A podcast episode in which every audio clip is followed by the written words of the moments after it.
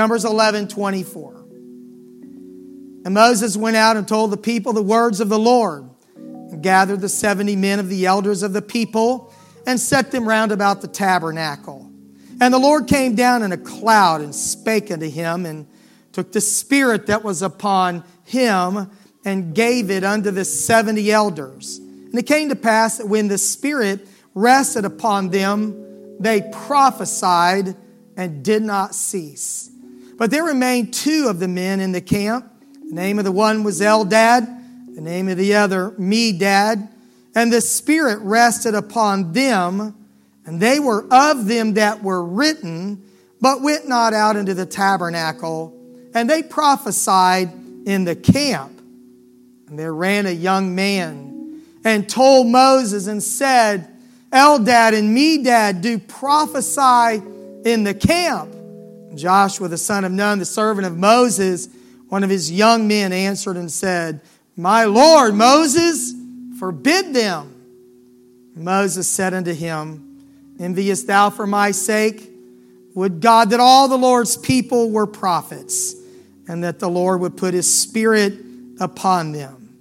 This is Moses' wish. It's a pastor's dream come true. You may be seated. The message that I want to share with you tonight. Uh, I have preached here before, September 9, 2001.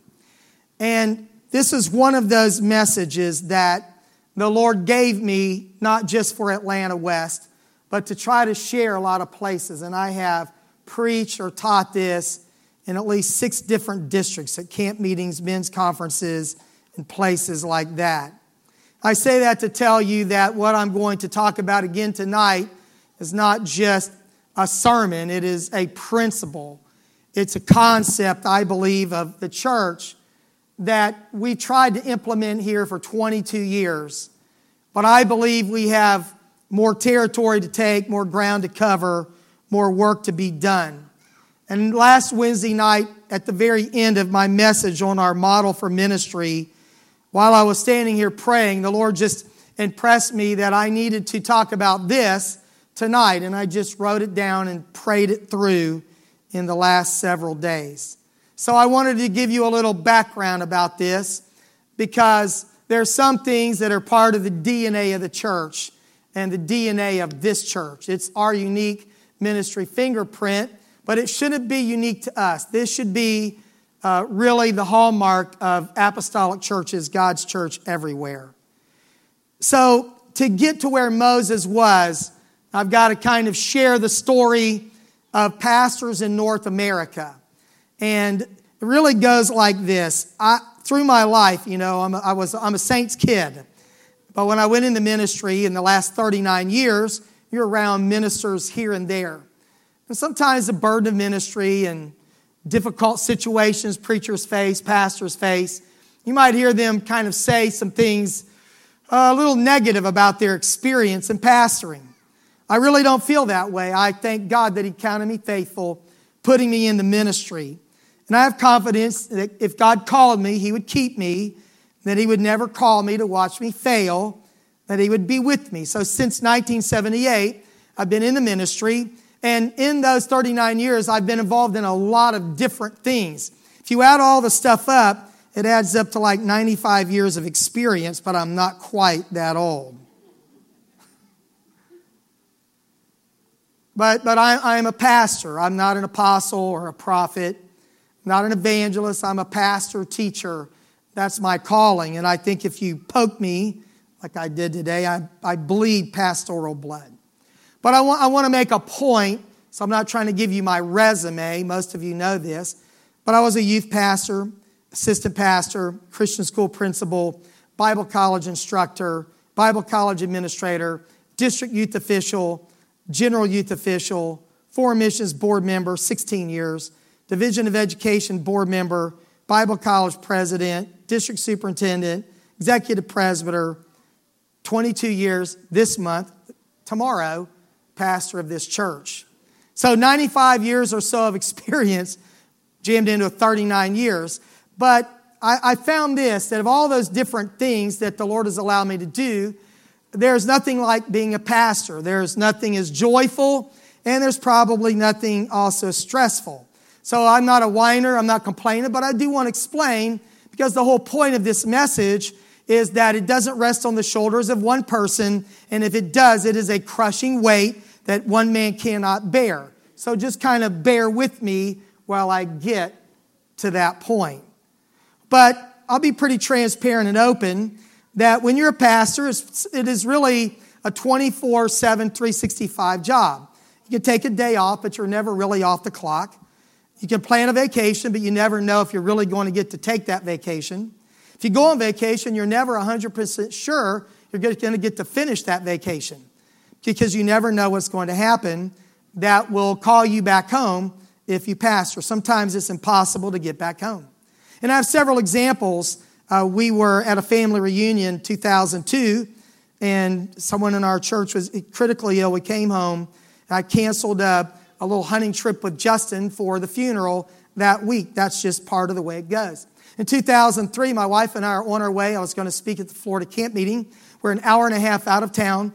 Ryan called my cell phone. He said, Dad, you've been gone an hour and a half and someone has already died.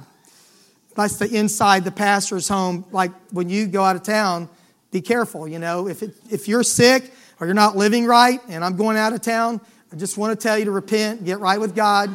Bad things happen.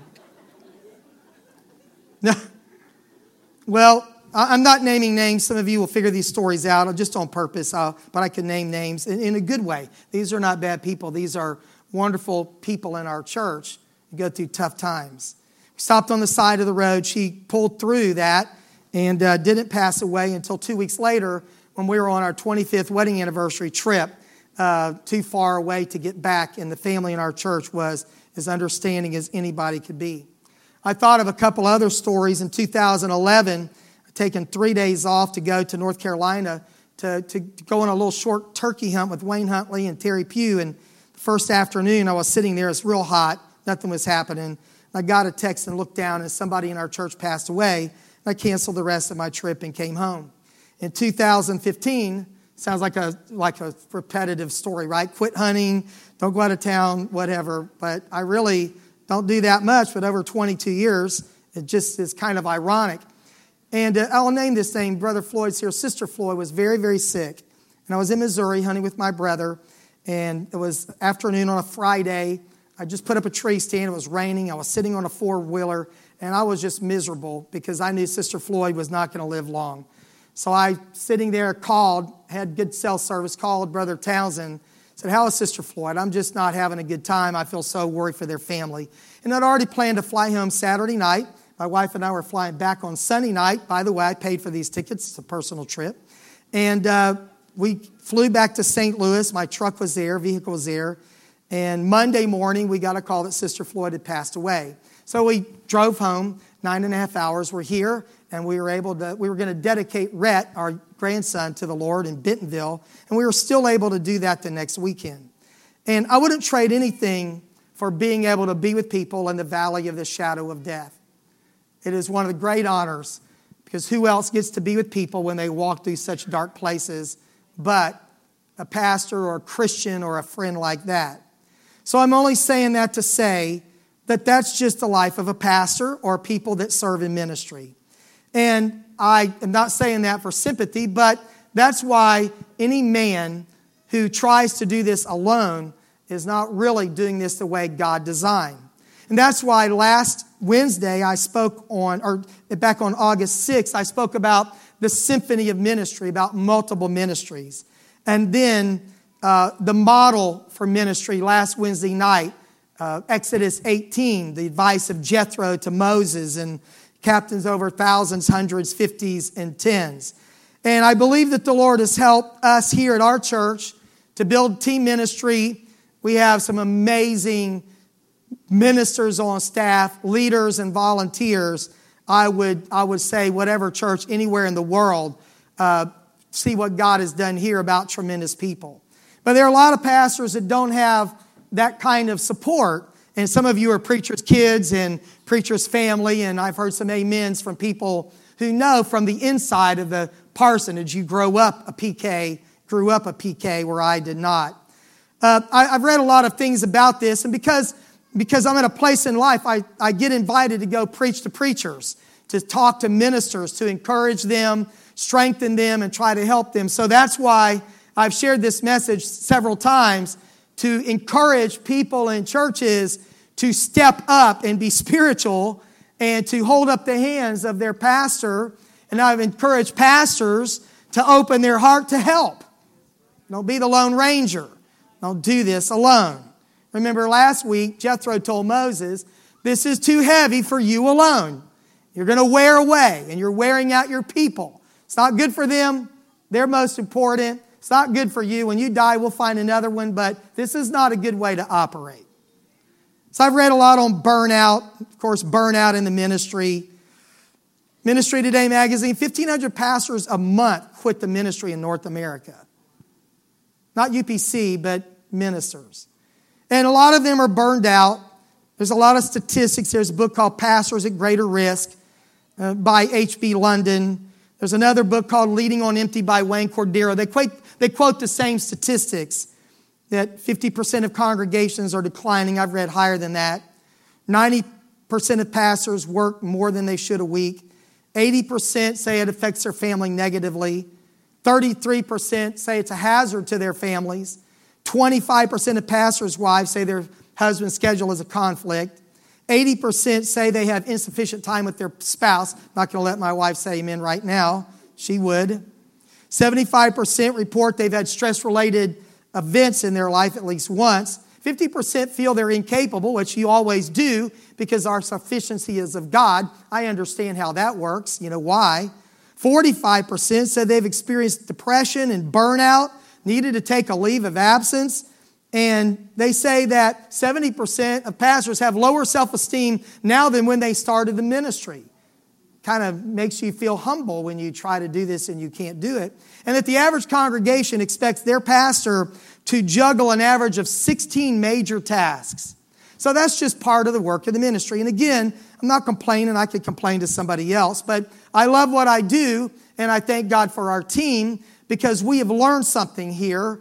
But the reason I'm saying this is because I don't want you to forget, or our church, all of us to forget, what works at Atlanta West is a biblical model for ministry that I talked about last week, and that Moses learned again in this story that I'm going to talk about. So I encourage people everywhere to support your pastor, pray for your pastor every day. When we implemented pastors' prayer partners here probably 17 years ago, the clarity of me hearing from God shifted in a noticeable way because people were praying for me, and I hope you still do. And, and just so you, in case you've forgotten this, it's not about me. I'm just a regular person. I'm no more important than anybody else as a person. But because of the way God works, leaders do make a difference. And the story of Moses, you know, holding up his hands, and as long as his hands are up, there's victory in the valley. When his hands fall down, real men and young men are killed in the valley because the leader is weak. God teaches a lesson of the importance of people like Aaron and Hur coming alongside Moses and holding his hands up. And even though he was not physically strong enough as a man, God accepted the help of other men to hold up his hands to give victory down in the valley. It's a spiritual principle that works. And I cannot tell you how much I need your prayer and how much I depend on the help of other people. And I know that I have to do my own praying.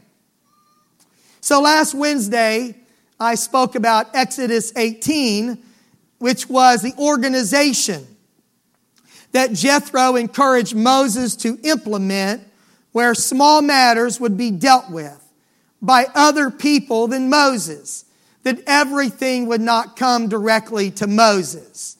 In fact, I believe when Jesus in Matthew 18 told us how to work out personal uh, conflict, he, he did it like this. If you have a problem between you and another person, you go to them alone. Don't post a prayer request on Facebook and let everybody know that you've got a problem with somebody else. You go to them alone and you try to work it out. And if you can't work it out, then you go to them with two or three witnesses. And those witnesses may not be on your side. Hopefully, they're going to clarify and they may point out that this was a misunderstanding. Or they may find out that you are the problem or that the other person is the problem. In the context of Matthew 18, the other person is kind of viewed as the problem. But now you have two or three witnesses that are going to help you, mature Christians, work this conflict out. And then Jesus said, if they will not hear those two or three witnesses, then you take it to the church. But in most churches, anytime person A has a problem with person B, they go straight to the pastor, straight to the church, straight out of the way Jesus asked for us to solve problems according to the Bible. A lot of things would be resolved at a lower level if we would trust the Bible and do it the way Jesus taught us to do. You can clap for that. Just Jesus, not me. So, Moses, Numbers chapter 11. He's trying to lead the children of Israel. They're going from Egypt to the promised land. They don't have anything to eat but stuff that comes straight out of heaven. Wouldn't that be terrible? Every day it's just all over the ground, all you want. The day before the Sabbath, there's enough to last two days. It doesn't last for two days except that one time a week. And every day just falls out of heaven. God humbles them where he, they're dependent on Him every day. I believe that's what Deuteronomy 8 is talking about. I humbled you, fed you with manna, and I tested you so that I could, you know, I proved you so that I could do you good at your latter end. So he gives a manna every day. But then there's a group that's in Israel. Numbers 11, 4, if you want to follow the bouncing ball. There is a mixed multitude that was among them that fell a lusting. And the children of Israel also wept again and said, Who shall give us flesh to eat? We're carnivores. We need meat. And the mixed multitude, the word is rabble, maybe mixed race. They were not of Israel, but they went with Israel. They're the source of the beginning of this conflict of complaining, but then they, they're infectious and they get other people to murmur. All we've got is stuff that comes straight out of heaven and we're tired of it. We want meat. So everybody's all stirred up. And then verse 5. We remember the good old days now, last time I checked, they were slaves in Egypt, and they cried by reason of their affliction. And the Lord heard their groanings. They were miserable in Egypt. You ever notice how people rewrite their past when they're trying to justify present behavior? They want to get a divorce, they say, I never loved him or her. They interpret their past to condone the decision they want to make in the present. They say, We remember how it was in Egypt. Man, back there, we freely, you were not free, you were slaves. We freely ate cucumbers, melons, leeks, onions, garlic, and perhaps they did eat that, but the word freely is an interesting word. And then they said, verse 6, but now our soul is dried away. There's nothing at all besides this manna before our eyes, stuff that falls straight out of heaven every day. I, I just be careful. No, honestly, people don't say this here. If they do, it doesn't get back to me. If they did say this, they would be lying. The people in churches sometimes say, you know, I'm not being fed. That's possible. But usually it's because you've had too much to eat and you're not giving anything away, so you're just kind of spiritually spoiled. You know, if a sponge is saturated, it cannot absorb any more until it is squeezed out. And there's a lot of people sitting on church pews, not many here, but some, that they just, the reason they're, they're not really receiving more is because they're never squeezing anything out in ministry. They're not giving anything away and they're, they're saturated. I'm, I'm not being fed. The Bible said, To the hungry man, every bitter thing is sweet. I heard an elder say one time, he said, I've never heard a sermon that I didn't get something out of. He said, There have been a few close calls, but I've always gotten something. I mean, if it's the Bible, then you should be able to find a takeaway, right? So I just want to tell you, people who are getting manna every day are saying, Our soul is dried away. We're just not being fed. And again, I don't hear that here. And if somebody said it, they would be lying because every week whoever's in this pulpit is prepared and prayed and the word of God is preached and taught. So, verses 7, 7 to 9. Uh, I appreciate the amen, but I'm not trying to pat myself on the back. I'm just stating a fact.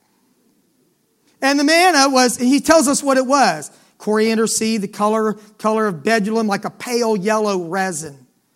And the people went about and gathered it and ground it in mills and beat it in a mortar and baked it in pans and made cakes of it. And the taste of it was like the taste of fresh oil. Wow. Probably olive oil there. And when the dew fell upon the camp at night, the manna fell upon it. So, that's what this was. This is what they were eating, and their soul is dried away, and they want to go back to Egypt which is really a reinvention of what was really there. Verse 10. Well, Moses heard the people weep throughout their, through their families, every man in the door of his tent. We have a, we have a,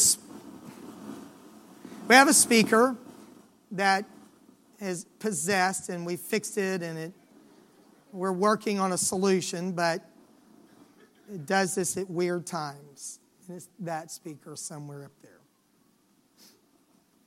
It's just testing our attention span, you know. Our focus. Can you focus? Focus. Everybody focus. Every man in the door of his tent, and the anger of the Lord was kindled greatly.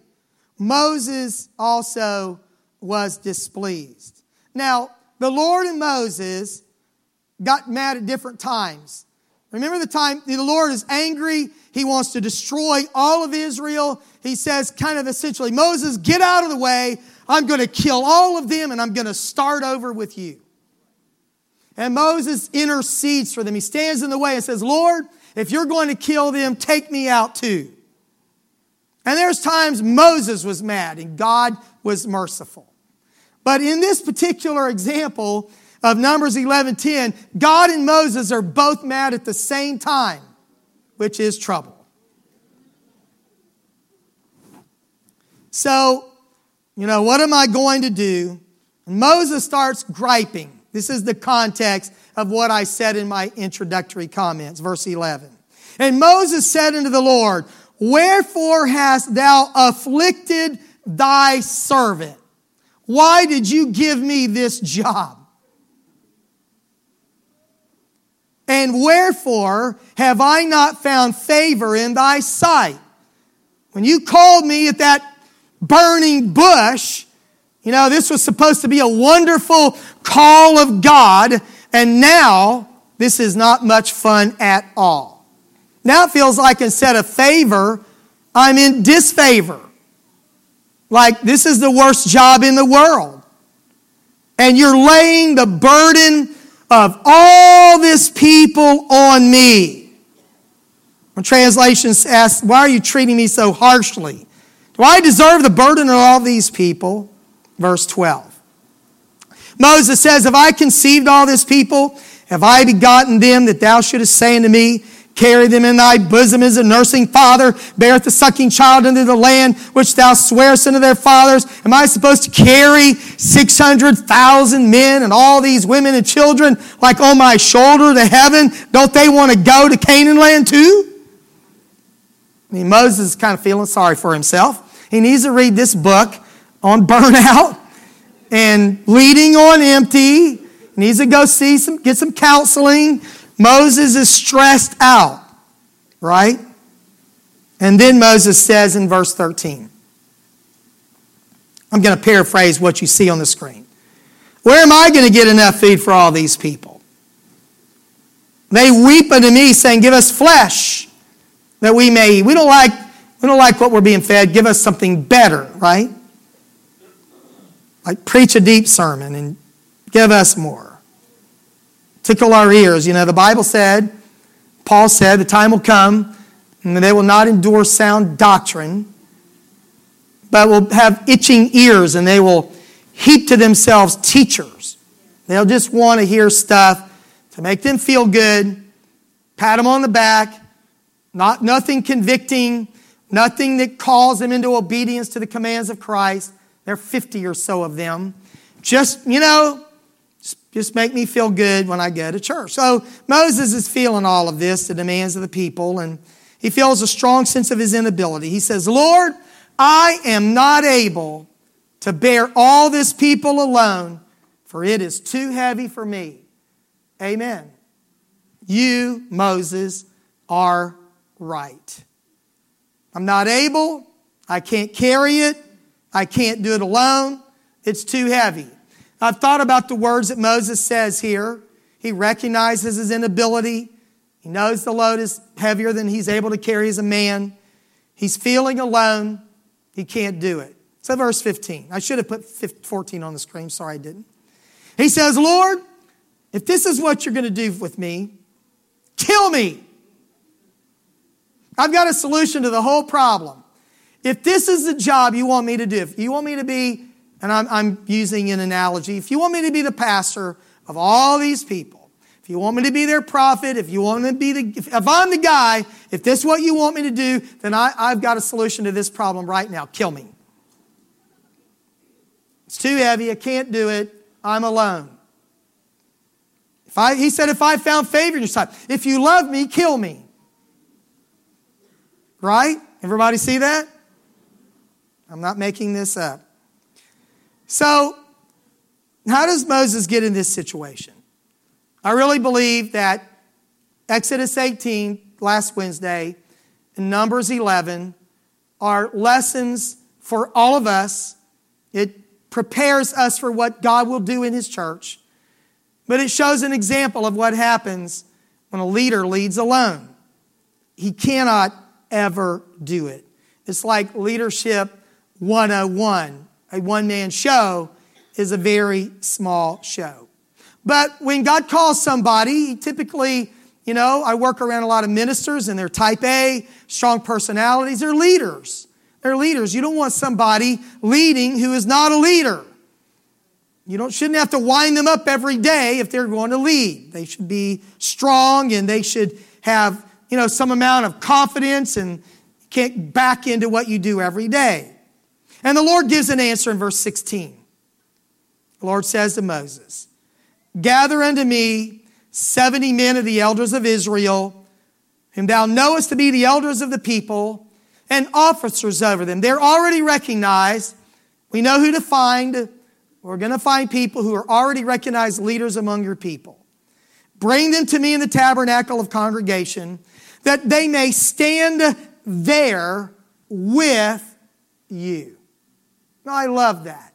Because Moses, you've been alone. You're feeling alone. You want me to kill you. I'm not finished with you yet. I'm not going to kill you, but I'm going to help you. So go get 70 trusted men, bring them and surround the tabernacle and stand there. Now, I want to point out a couple of things, and if I was talking to ministers, I would say that you never put a person in a position of responsibility who you cannot trust and who has not proven themselves. Character is the number one trait for anybody being a leader.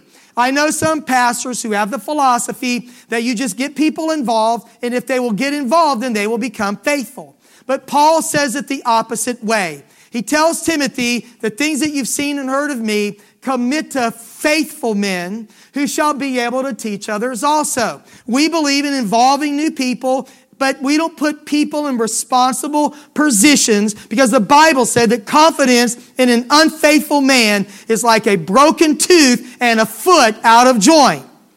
So you shouldn't put responsibility on someone who you can't trust and hasn't proven themselves and Jesus said, if you can't be faithful over little things, nobody's going to trust you with big things.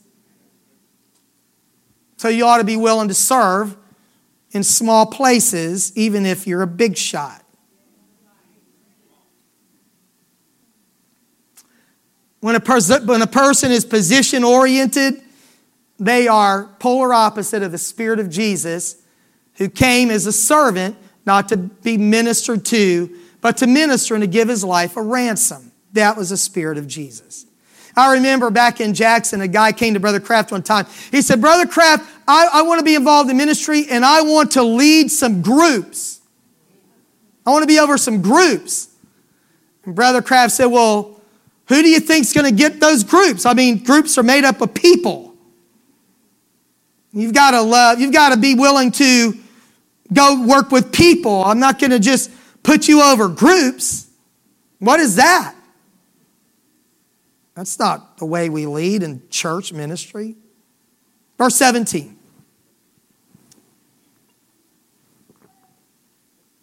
The Lord says, I will come down and talk with you there. I'll take the Spirit which is upon thee, and I will put it upon them. And they shall bear the burden of the people with thee, that thou bear it not thyself alone. Is this like an incredible scripture in the Bible?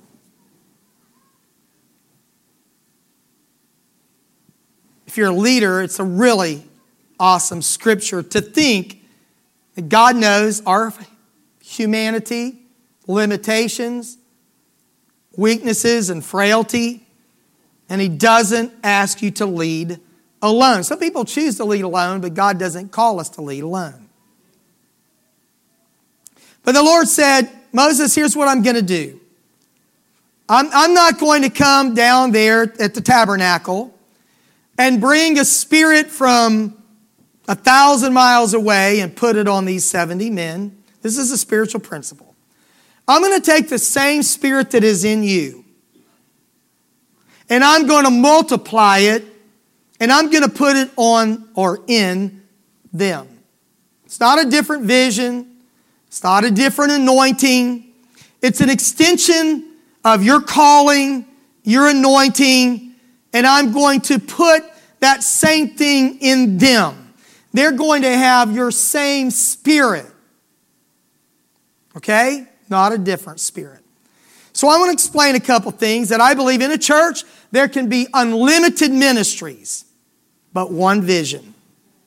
One vision. And it's not, just so you'll know, it's not because it's me standing here. I was an assistant youth pastor. 15 years I served somebody else. I get this from the other side you know, from like my pastoral staff that put up with me and work with me and, you know, listen to me and follow me and help me. Sometimes they save me from myself.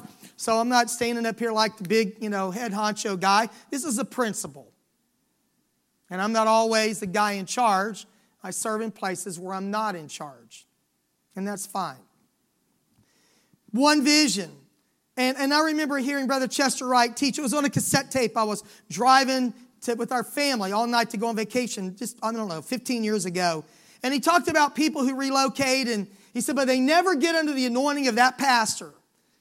If you ever move away from here, please don't tell that new pastor, well, in Atlanta, Brother Johns does it like this. They don't really want to hear that. They're not going to listen to you, and you've created resistance instead of receptivity, you know. But but then we have a lot of people here, and I'm not. I, I'm very transparent, okay? I'm not addressing a problem at Atlanta West that I know of.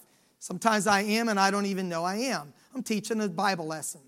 But when you, when you become part of this church, you can't be under brother so and so somewhere else because that's not how God works. If you come here, I've got to be under submission to God, and you have to be under the anointing and the vision of this church. That We don't have two visions or five visions or 10 visions, and we have ministries and amazing people in leadership. They're not weak, they're not yes men or yes ladies. They are people who have a say in what we do. That's how we lead here. We lead with multiple input of ministries. But I'm talking now about anointing. You're not going to get an anointing that is outside of the flow of anointing through the ministry that exists. God does not work like that. And I've been saying recently that the maverick spirit is aligned to the spirit of the devil, not the spirit of Jesus. And anybody who just kind of feels like they've got to be outside the system, work against the system, criticize the system, they're, they're a problem, even if the system is flawed, and the system is always flawed because people are in that system. And it tests our spirit a lot. You know, I have a pretty strong personality. I'm not genius, but I'm not stupid. If I work in an organization, I don't always agree with every decision or resolution or stuff that is done. I don't always agree with that. But if because I disagree, if I cannot submit and be cooperative, then that now becomes a spiritual problem for me. even if the issue is wrong. If you don't really believe that, go read about Paul taking a Jewish vow in Acts 21, and you'll find the great apostle Paul submitted to authority in his life, even when I believe, Daryl Johns believes they were wrong. And it turned out bad, poorly, but it was the ultimate will of God. So, everybody needs to be under authority, and you've heard me say it before the most dangerous person in the world is a person who is not under authority. And I mean that for me, and I mean that for you.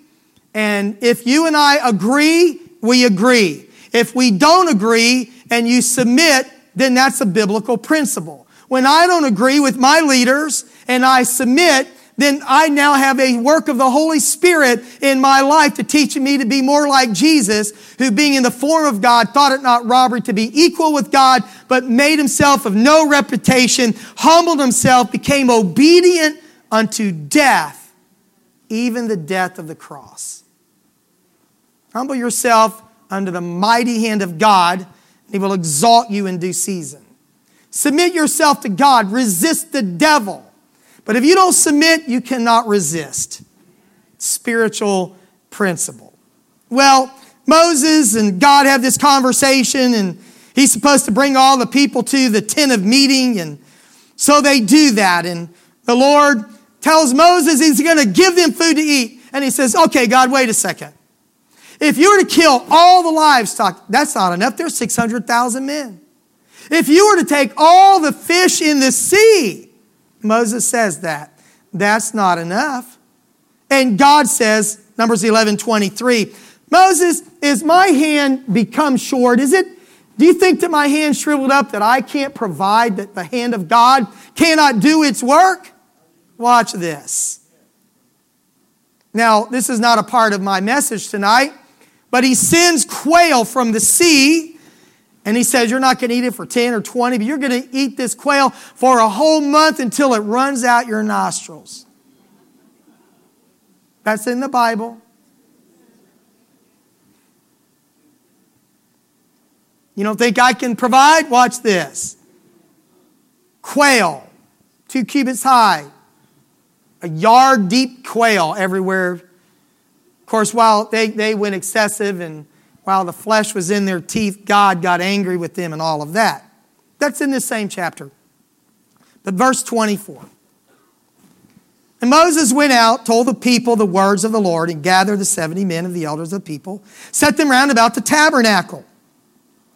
And the Lord came down in a cloud and spake unto him and took the spirit that was upon him and gave it unto the 70 elders. And it came to pass that when the spirit rested upon them, they prophesied and did not cease. Now the Lord took that spirit, he, he multiplied it. He didn't divide it. So I say to leaders, you're not going to lose anything when you share authority and you share anointing. You divide responsibility and you multiply anointing. Don't be afraid to let God anoint the people in your church. See?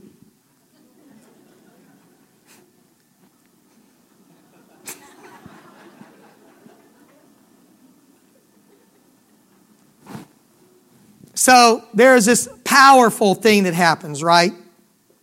Pastor Moses doesn't lose anything, still walks with God, talks to God face to face as a man does his friend. But now he's got 70 other men who have anointing on their lives. They've got part of what Moses has, which is pretty amazing. and they're prophesying. Thus saith the Lord this, and thus saith the Lord that. And it's just amazing what God is doing. But what Moses doesn't know, he thinks there's 70 men, but there's two guys who are missing. One is named Eldad, one is named Medad, and they were out in the camp. They didn't come to the tent of meeting where this anointing is given. But somewhere out there at home, I don't know if their sundial was off or they were doing stuff around the tent that their wife had them do and they just didn't get done in time and they, they were late for church. Whatever happened, they're not there. But they're not bad guys. They just missed church that day, right? They're invited, they're on the list 68 men. They're not there. But the Spirit comes on them I think for a reason, we're learning something, right, from this passage, and they're prophesying out in the camp. There's a young man out in the camp, and he hears Eldad and Medad prophesying, and he goes running to where Moses is, and Joshua's standing there, and, and the young man tells Moses that Eldad and Medad are out prophesying in the camp. This is unauthorized prophesying, not at church. Because everybody knows you can only be spiritual at church. Right? Joshua hears this and he says, My Lord, Moses, forbid them. Stop this. This is out of control. Now, I've thought a lot about what was going on in this, in this young man's mind and Joshua's mind. One of the things I think is that they liked it when Moses was spiritual and they didn't have to be. Moses can go up and talk to God and we can dance naked around a golden calf. Moses has to pray and fast and walk with God, but we get to be carnal and come to church and have Moses, you know, put us on his shoulders, carry us another step toward the promised land. That's how Moses felt, remember? And maybe that's how this young man perceived the church should really be. Only Moses can pray for the sick. Only Moses can see miracles. Only Moses can be like that. So, whatever's going on in their mind, Eldad and Medad prophesying out in the camp, young man Joshua, who's successor to Moses, he's telling Moses, Stop it, tell them to quit. We can't have this going on. This is not decently and in order. This is wildfire right? You've heard all those things if you've been around church a long time. Verse 28 forbid them. I love what Moses, well, by the way, by the way, we don't need a lot of spiritual sheriffs at Atlanta West.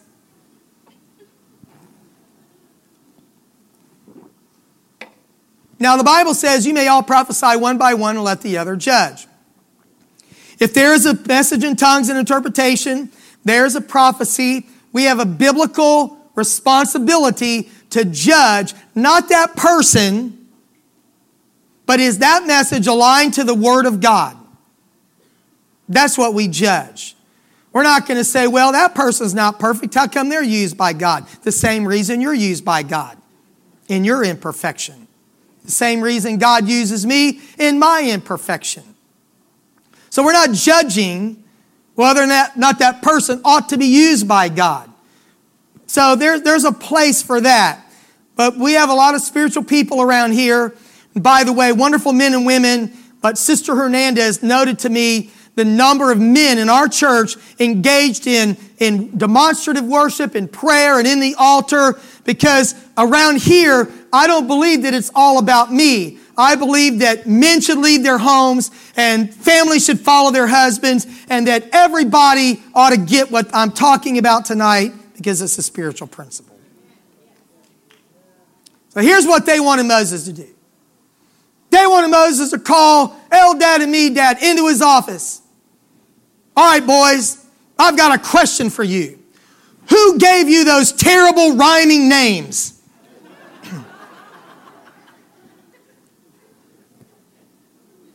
That's my first question.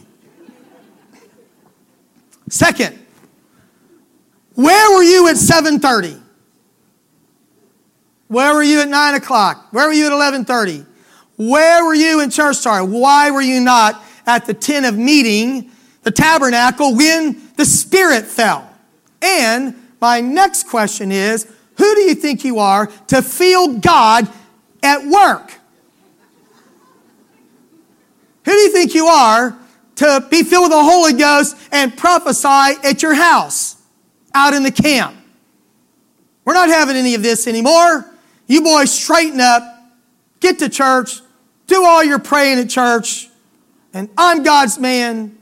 Sit, roll over, beg. And that's what they thought. that's what they thought Moses was going to do. Look at verse 29. Moses says to Joshua, paraphrase, Are you upset for my sake? Envious thou for my sake? Here's, here's the pastor's dream.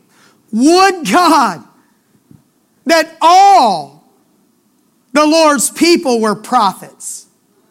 I wish all two million of these people were prophets and that the Lord would put his spirit upon them. If you're upset for me, you're upset for the wrong person. This is a dream come true. I can't do this alone. I'm asking God to kill me. Now, for the first time in my life, I have felt spiritual pressure lift off of me and be multiplied into these 70 men. I feel better than I've ever felt in my life. So don't complain about this. I wish everybody, all God's people, were prophets.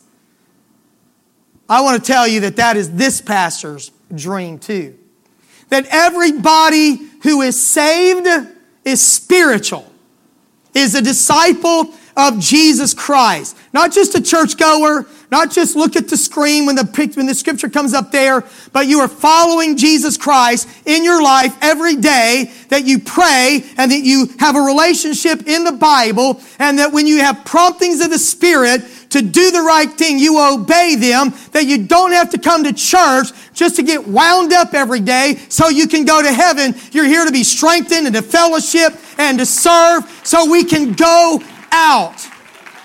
And in case you're wondering, it is okay to prophesy and pray at work, at home, on the job, in the store, to be mightily used of God.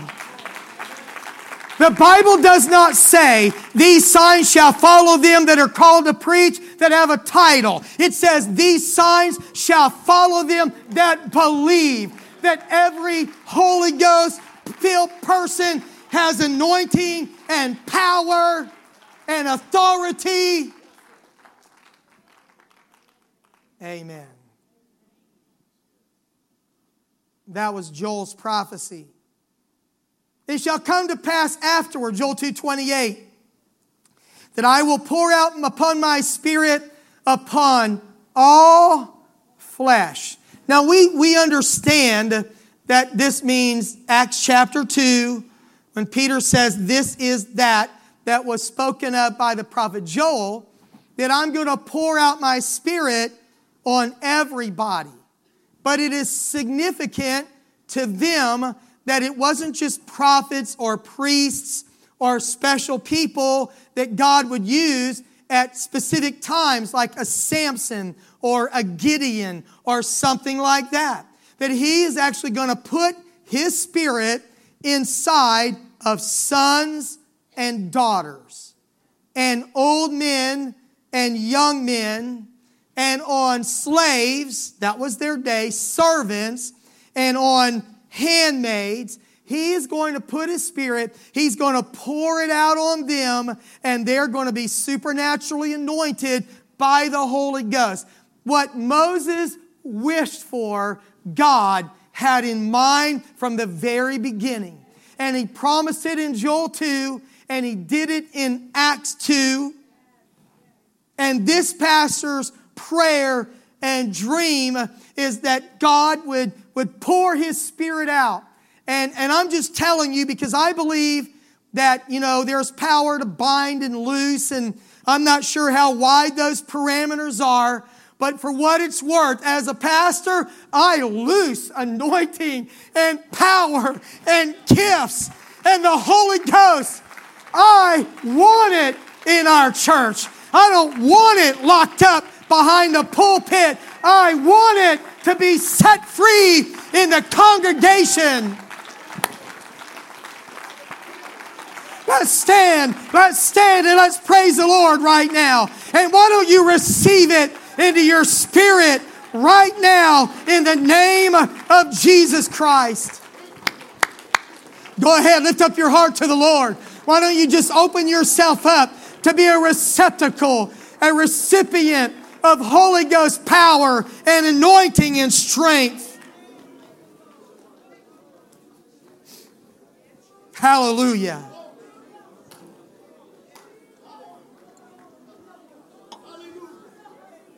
Hallelujah. Hallelujah. Hallelujah. Go ahead, worship the Lord a little bit. Just open up to the Holy Ghost right now. Amen. Amen. Go ahead, pursue this a little bit in your spirit. He is able to do exceeding abundantly above all we can ask or think according to the power that is at work in us. It is that power that wants to work through you right now. Hallelujah. Hallelujah. Hallelujah.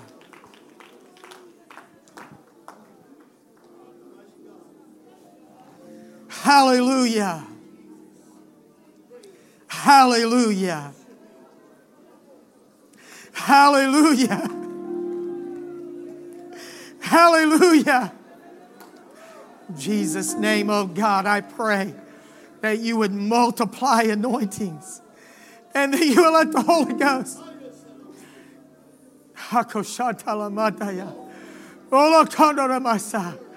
For you ascended on high and you gave gifts to men. Oh Lord God, you've given to every one of us a measure of faith. You've departed them severally as you will. Hallelujah. Hallelujah.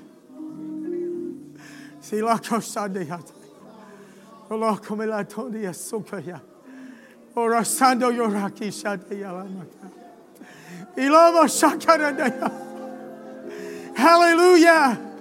Hallelujah. Hallelujah.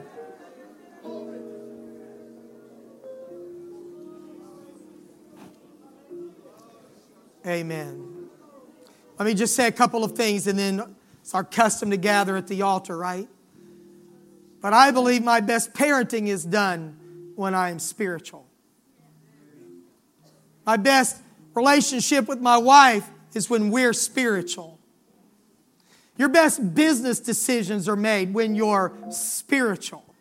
You get along with people better when you're spiritual. You're more successful on the job if you're a saint of God when you're spiritual. You obviously resist temptation better when you're spiritual. Amen. So it is God's plan, not my plan. It is God's plan to have a supernaturally gifted, anointed church of believers, regular people like you and me. Just regular people. Regular people that are spiritual people. But we'll gather just for a few moments, and if you need to go, I always understand that. On Wednesday, Sunday, that may be a little different, but Wednesday, why don't you come if you can? Amen. I thank you, Lord.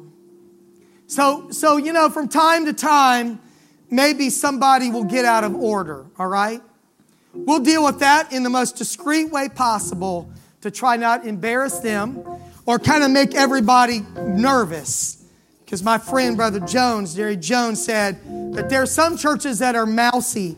They're so afraid they're going to do the wrong thing that they don't do anything. I don't want a mousy church where you're afraid you're going to be out of order, so you're always like perfectly standing still doing nothing. When you step out on faith, maybe you're going to make a little mistake, but you're not smoking and drinking and robbing banks. You're trying to be used of God. So we're going to have grace for that and do our best to coach and guide. But the worst thing is churches that are filled with fear, that because somebody's going to do the wrong thing, nobody has freedom to do anything. We believe that we should know those that labor among us. So we're careful about that, who we put in ministry, who wears a name tag, and who's on staff. We're careful about that. That's not my message tonight, but I just want to assure you that we're not just, we haven't lost our mind, but I hope we found the mind of Christ here. Amen? So why don't we thank the Lord? The same Spirit that raised Jesus from the dead dwells on the inside. I just want to internalize this message for just a few moments. Amen.